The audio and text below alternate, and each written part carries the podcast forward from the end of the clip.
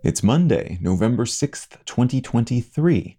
Let's talk about the news. From Deutsche Welle, dengue rates plunged after release of lab altered mosquitoes. Three cities in Colombia's Aburra Valley saw a 97% decrease in dengue infections from the previous decade's numbers following the intentional release of mosquitoes infected with a bacteria that impedes their ability to spread disease. Researchers are still working to definitively tie the release of bacteria infected mosquitoes which by April of 2022 made up about 80% of the total mosquito population in the relevant region because of crossbreeding between those released and local populations, and this substantial drop in infections. But they've seen similar, quicker results in other areas like Medellin, where infection numbers dropped by 47% in neighborhoods where bacteria infected mosquitoes were released, but not in adjacent neighborhoods. Similar results have been seen in Indonesia and Brazil as well, and though this is being heralded as a possible solution to the surge in dengue and other mosquito borne illnesses we've seen globally, as the climate has shifted and mosquitoes have moved into newly hospitable territory, it's also a bit expensive to implement, and there are worries that dengue may evolve around the bacteria's hindering effects at some point, which would make this an effective but temporary solution. From Reuters, Argentina drivers hunt for fuel like water in the desert amid shortage.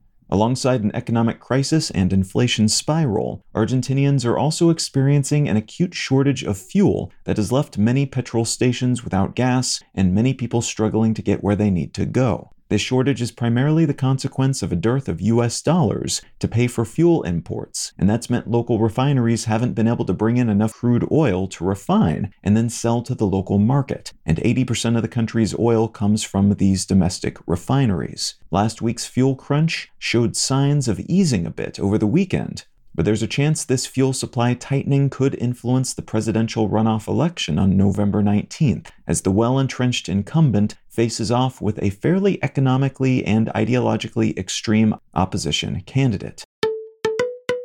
And from the Wall Street Journal, Maersk to cut 10,000 jobs as cargo boom ends. Shipping giant Maersk has announced that it will lay off more than 10,000 people as a drop in pandemic era shipping demand has led to lower prices and an abundance of cargo vessels with nowhere to go.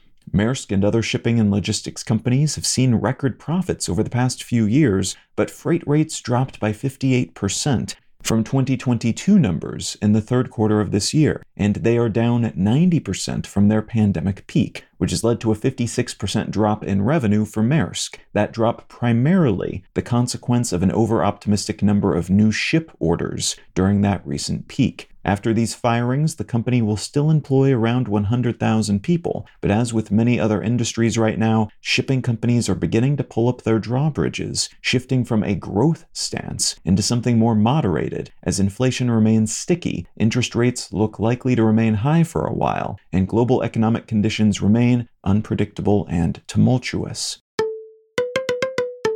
If you're finding some value in one sentence news, consider leaving a quick review wherever you get your podcasts and or sharing the show with a friend. You can find out more about this show or subscribe to the email version at onesentencenews.com. And you can support this and other related projects, like the Let's Know Things and Brain Lenses podcasts, at understandary.com.